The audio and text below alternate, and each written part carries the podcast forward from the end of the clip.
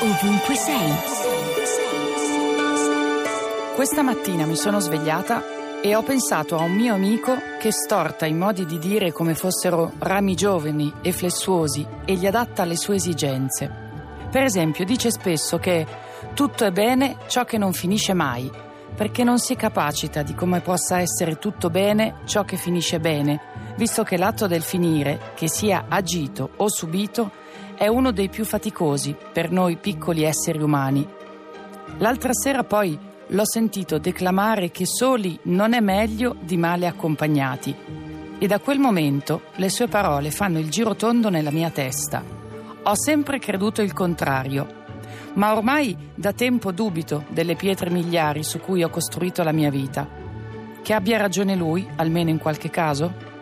Sono in una fase diversa dalla sua, visto che ho a che fare con rami secchi e vecchi e bisogna che mi decida a liberarmene.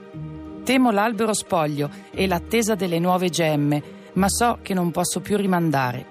Ne approfitterò per riflettere, oppure per ridefinire la solitudine, o anche solo per darle una mano di un nuovo colore.